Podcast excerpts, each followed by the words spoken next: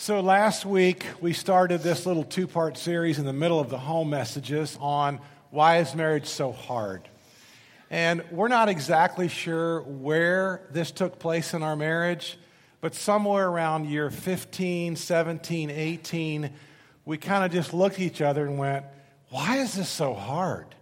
I mean, we're like professional Christians. We're Bibled up, we're prayed up, we're, you know, we give, we, we're all church. I mean, I'm a pastor. I mean, why is this so hard? And we realized that we were trying to complete each other.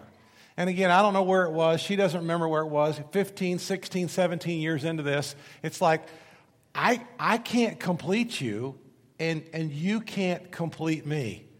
And once we figured out that only God could complete us. Once we realized that we were supposed to be complete in Christ first, then we could love each other as Christ loved the church. Then we could show amazing respect toward each other. And it was, it was incredibly liberating. It was, it was very freeing once we came to that conclusion.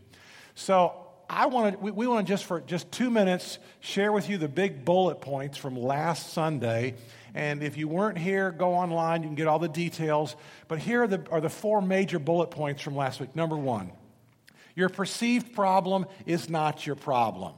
In other words, you perceive that your problem is, my gosh, we're different, or we are have different expectations, or we have just different values. We've grown apart. So therefore, my goodness, we I must have married the wrong person. So that was the first bullet point. Your perceived problem is really not your problem. Number two, your spouse was not designed to complete you. Is that an epiphany? Because she can't. He, he, he, can't. There's no way that your spouse can ever do what only God Himself was designed to do.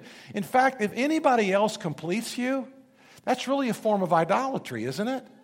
If there's anything else that actually tries to complete you, a degree or a certain amount of money or a certain location or certain, any of those things are really forms of idolatry. Number three, we said this this, the completing then flows out of your deep, abiding, unshakable relationship with God. And so that's where we landed last week. That was why marriage is so hard because usually we're looking for that spouse to complete us when that's what God Himself wants to do. All right, here we go for today. Say today. Today. Today, say with me, why is marriage so great? We have no idea. No, just, just kidding. so, we're going to share with you a couple of reasons why we think marriage is so great. Okay, number one, you get to share everything. Number two, you get to laugh with your spouse through all your ups and downs. You get you have the greatest shopping partner. He'll shop at the mall and not complain. And I have not found this to be true yet. Yeah, we're still working on this. There's hope. You yeah. get to build a legacy for your children. You get to study your mate throughout your marriage experience. You get to see them for who they are before others do. You get to date your spouse every day. You work together to solve problems. You get to experience true levels of intimacy. You can comfort each other, cheer each other on, and celebrate accomplishments. You keep honesty and integrity the focal point of your marriage. You get to find out the true purpose of your marriage. You understand that giving is a two way street. There's no more I or my, but us and ours. And you get to spend the rest of your life with your best friend. And as we said last week, we've had the privilege of being married for 32 years. And to be honest with you, our children at times have kind of laughed at how inc- incompatible and different we are. In fact, I'm sure if we went to eharmony.com, we would not be the perfect match. they probably would not put us together. But God has forged some incredible characteristics through our differences that have been really amazing. Um, so I'm thankful to be married to my best friend. Um, a few years ago, we went to a pastor's conference, and they gave pastors personality profile tests and their spouses. So there we are with Dr. John Trent. He's a renowned psychologist and author. And Dr. John Trent uh, gave us the, the, the, test. And it's basically these four different pieces. One is choleric, which is leadership. Second one is sanguine, which is your people skills.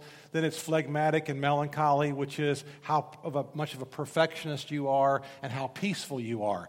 So we get the results back. I score 100% choleric, 85% sanguine zero phlegmatic, zero melancholy. Danita scores 41 sanguine, 41, 51 choleric, 49 melancholy, 51 um, um, uh, what's the other? Phlegmatic. And so John, Dr. John Trent looks at these and he goes, wow, he looks at hers and he goes, wow, like you are really balanced. he looks at mine, he goes, oh, do you realize that you really need her? True story. It true. is true. It is true. We thought it would be interesting for you maybe to give you a little window into our souls and how um, different we are and our differences in, in our personalities. Um, it was our 20th wedding anniversary, and we decided that we would um, take off from Memphis and drive east six hours to East Tennessee and spend some time in the in Gatlinburg area and go hiking and that kind of thing. My parents live really close, so we were going to drop the kids off and head on up. So we did just that, and we were driving through a little town called Townsend, Tennessee.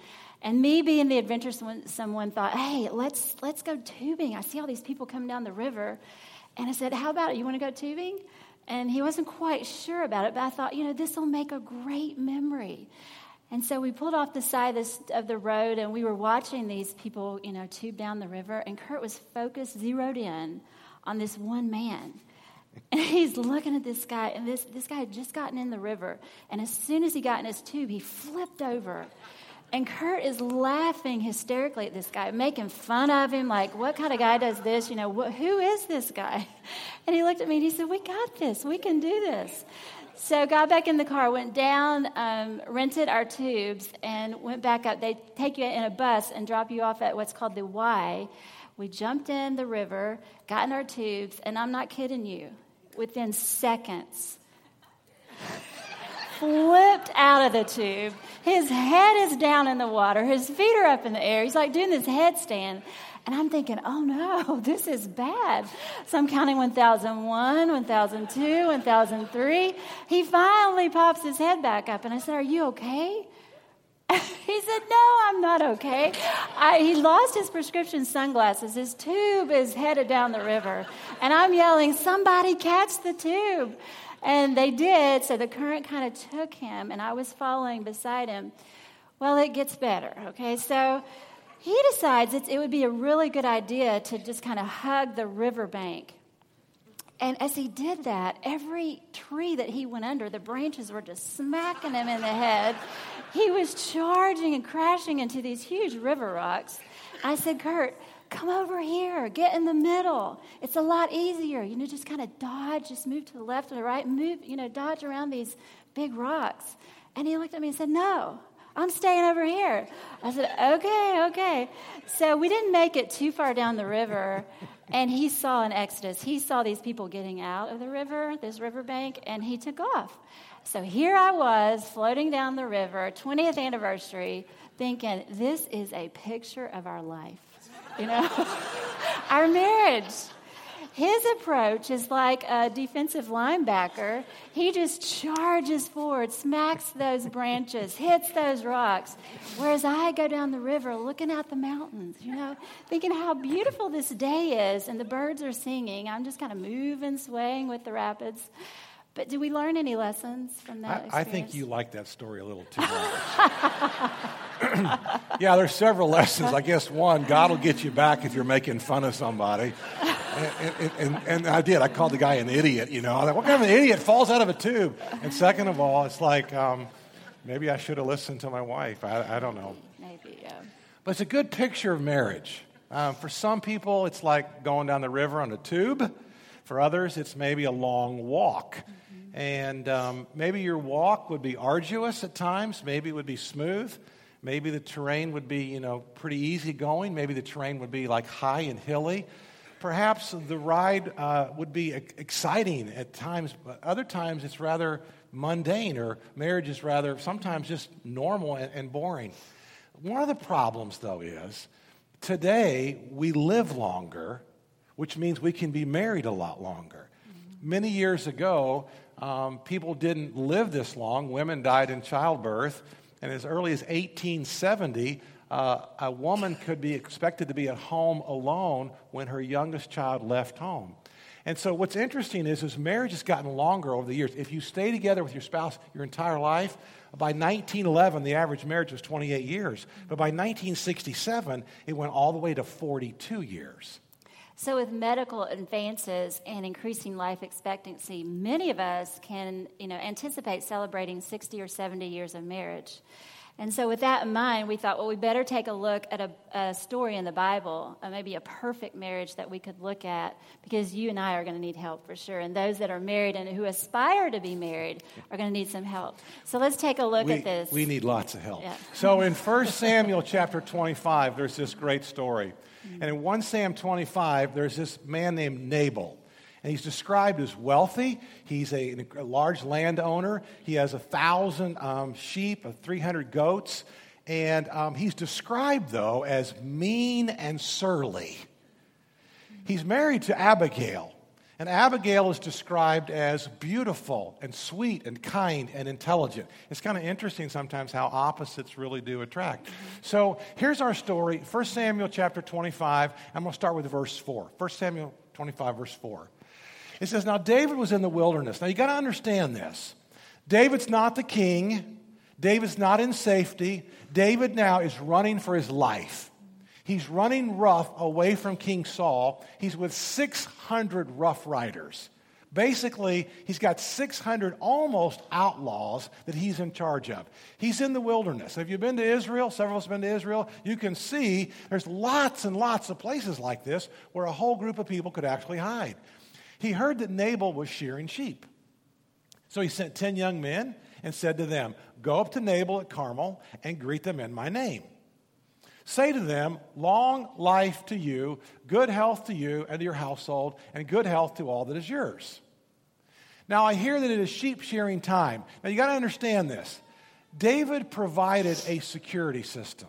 David provided security for all these people of Nabal and his household. And so now it's time he expects to get some of the proceeds. It's sheep shearing time. We've been protecting you. We've been the security company providing for you. Now you're shearing the sheep. Now you're going, the flocks are going to harvest. We want some of the spoils. We hear it's sheep shearing time. And when your shepherds were with us, we did not mistreat them. And the whole time they were at Carmel, nothing of theirs was missing. Ask your own servants, and they will tell you. Therefore, be favorable toward my men, since we come at a festive time. Please give your servants and your son, David, whatever you can find for them. Now, when David's men arrived, they gave Nabal this message in David's name. Then they waited. Nabal answered David's servants, Who is this David? Who is this son of Jesse? Many servants are breaking away from their masters these days. Why should I take my bread and my water and the meat that I have slaughtered for my shears and give it to the men coming from who knows where? David's men turned around and went back, and when they arrived, they reported every word to King to David. He wasn't king yet; just he was in the wilderness. And David said to his men, he's ticked. Look at his response. Each of you strap on your what? Strap on your sword. What's going to happen? I'm coming. Strap on your sword. And so they did. And David strapped his on as well. And about 400 men went up with David, while 200 stayed with the supplies. One of the servants told Abigail. Now, Abigail is Nabal's wife. One of the servants told Abigail, Nabal's wife, David sent messengers from the wilderness to give our masters his greetings.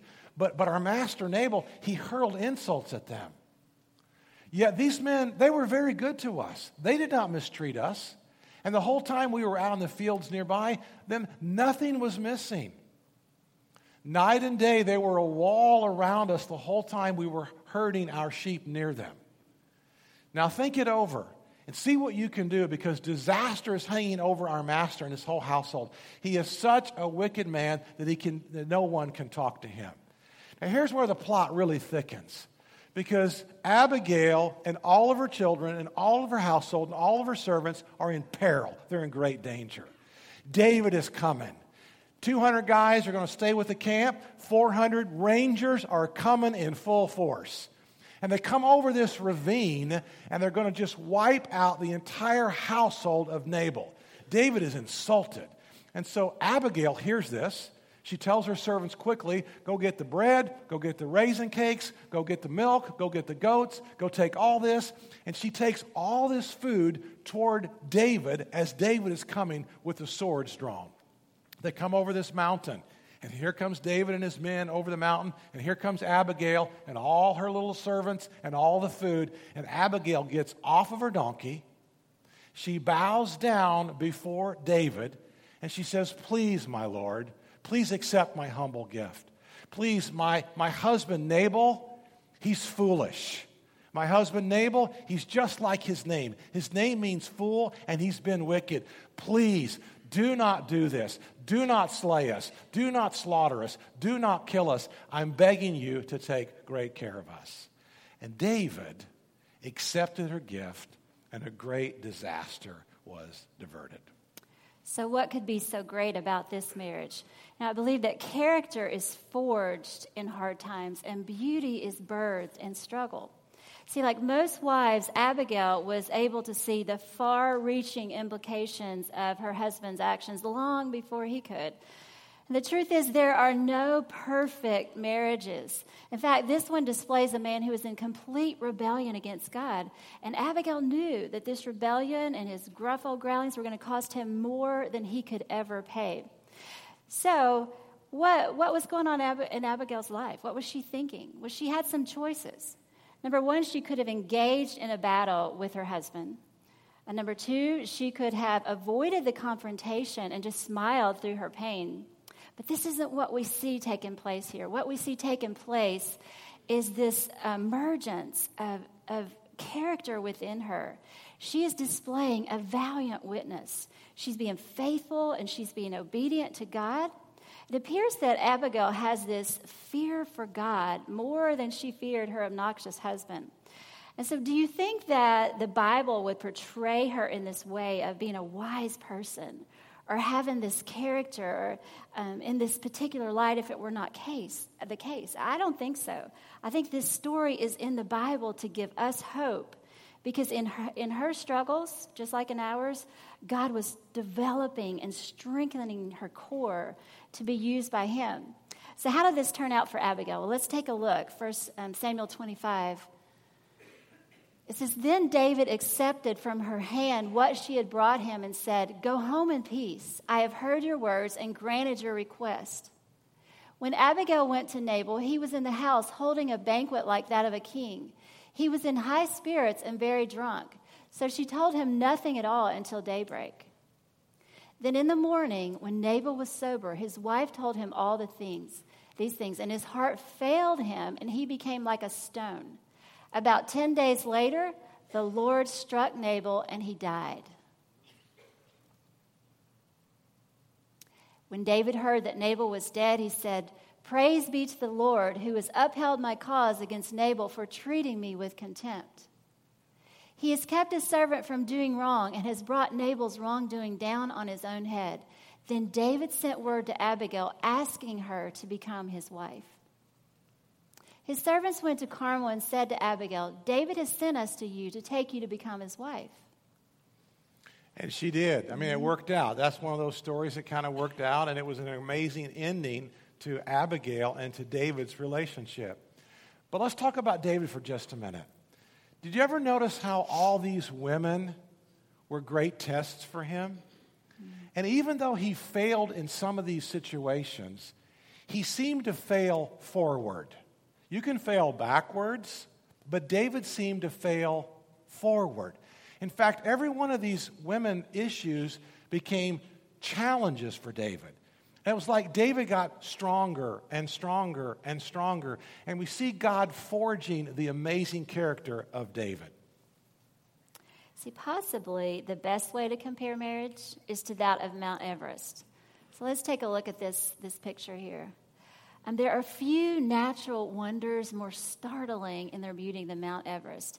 In fact, geologists believe that the way it was created was that the Indian continent was crashing, crashed into Eurasia. And cr- crashing here is a hyperbole because, in fact, the two continents collided at a movement of about 10 centimeters per year. But slow and steady did the job. And as India um, continues to keep moving inward, compressing and lifting up Eurasia, this spectacular natural treasure continues to be um, created. So, why is marriage so great?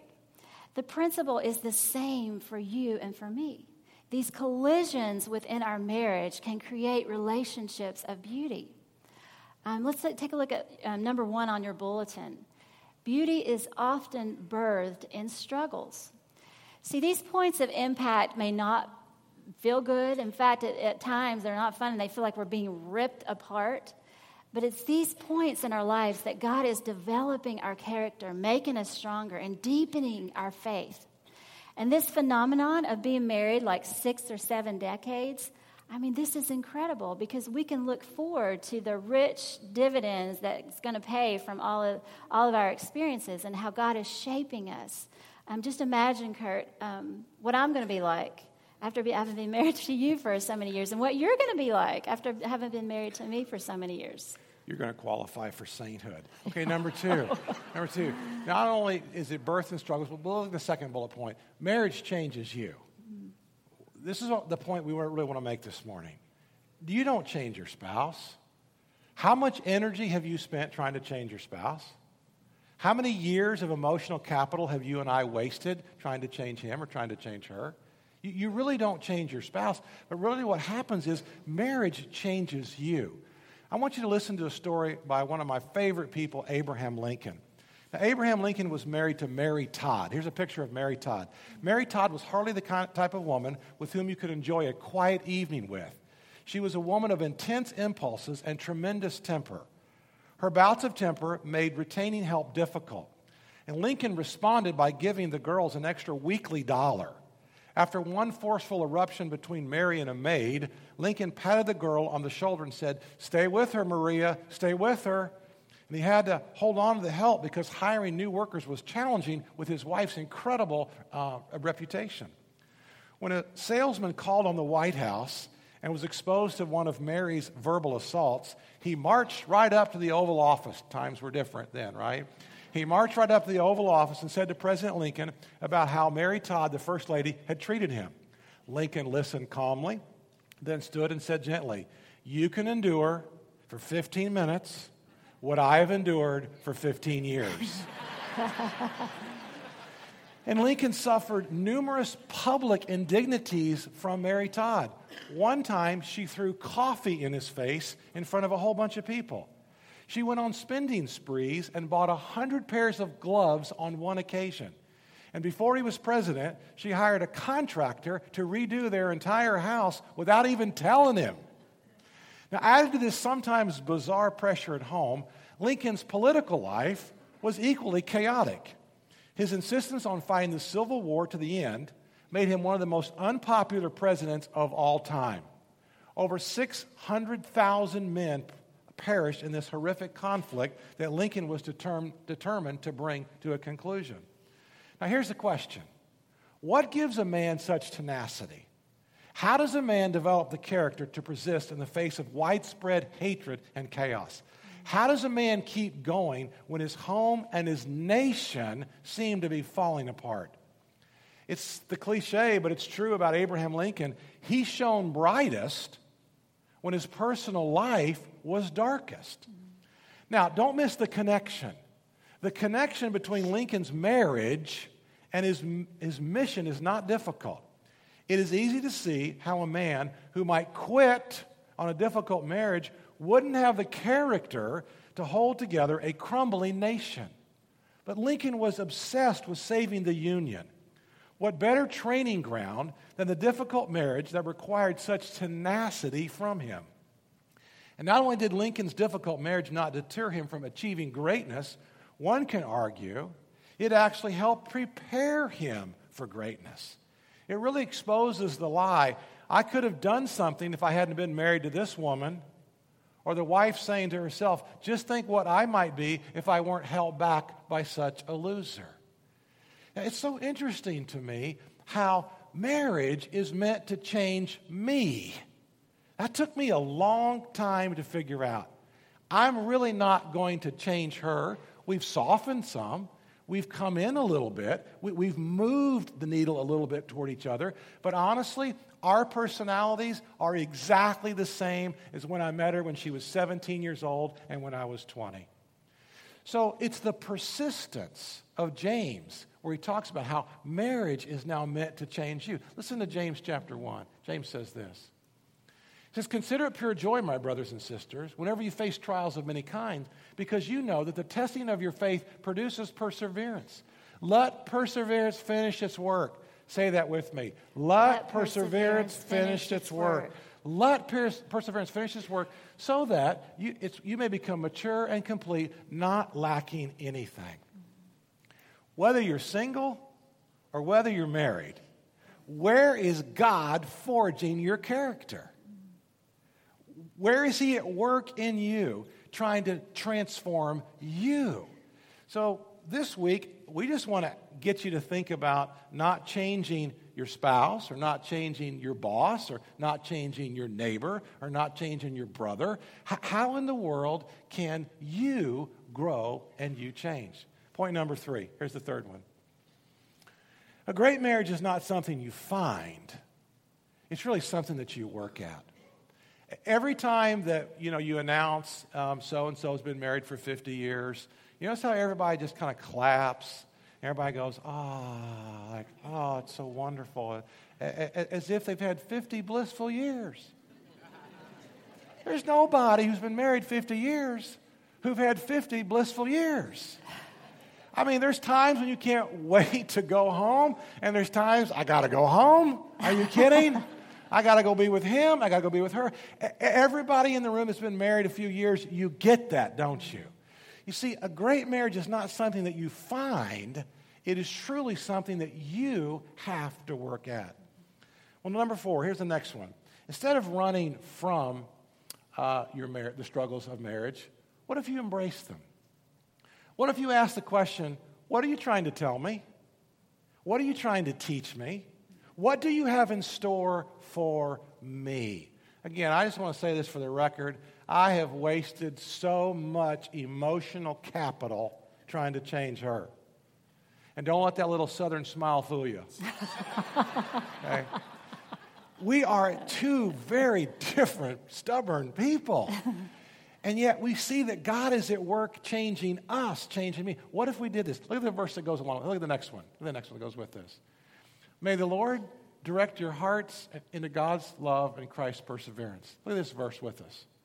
May the Lord direct your hearts into God's love and Christ's perseverance. Say that with me out loud. May the Lord, Lord direct, direct, your hearts, into God's, love and, and into Christ's, Christ's perseverance. perseverance. So, I, I don't know what happened in all your relationships. We're not here to judge you. We're not here to tell you about the past. We're here to go forward. We're here to talk about your relationship today, where you are today. If you check out of your marriage today, you will miss what God has in store to teach you. If you flee from your marriage and you marry somebody else and marry somebody else and marry somebody else, you will miss what your Heavenly Father is trying to do inside of you. Now, if you check out emotionally, I'm not going to get divorced, but I'm just not going to be emotionally engaged. Again, it's the same thing. You miss what God has in store to teach you, and you miss what God has in store uh, to, to train you. So, we want to pray for you this morning. We want to pray that you will be fully engaged in the relational challenges that are in your life. And again, you're single, you're married, you've got relational challenges. And how is God trying to use those relational challenges to change you? and to transform you. And so we're going to pray for you. Um, you want to pray for the ladies? Sure. Single ladies, all, all yeah. the singles and all the married women, if you would. All the single women and married women, stand up at this time. Denise is going to pray over you.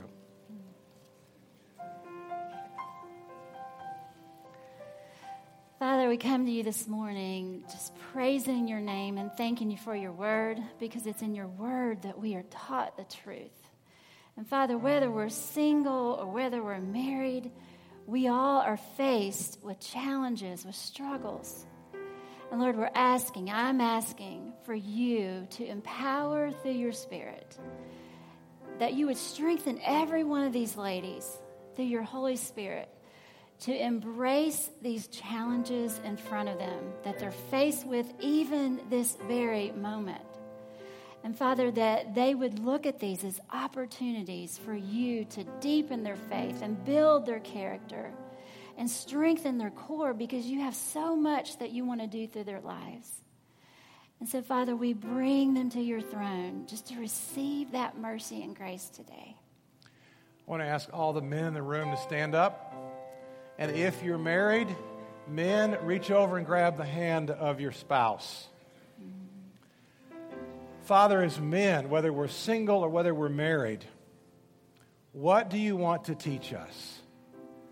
How do you want us to grow and become great men of God?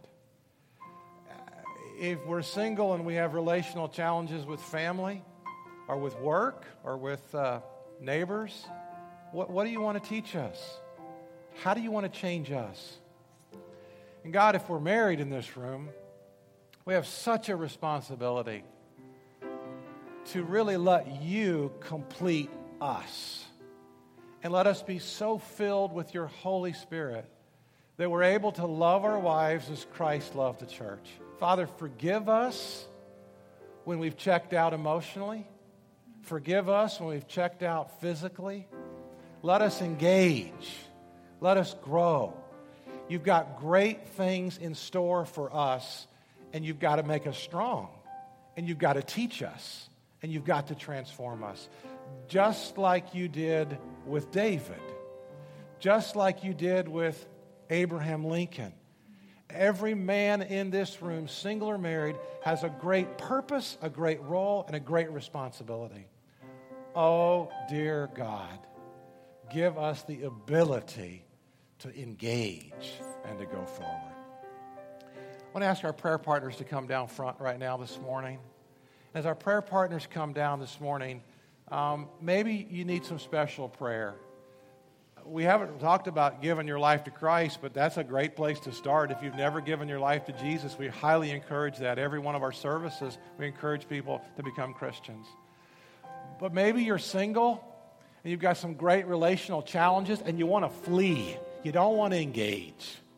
Maybe you're married and you've checked out emotionally and you know it and he knows it or she knows it, but it's time to re engage emotionally. Maybe, maybe your marriage is going really, really well. Maybe your marriage is great, but you just want somebody to pray for you and to pray over you and to ask God's blessing to be upon you. We encourage you to do that today because you know what? Marriage really is so great. God bless you.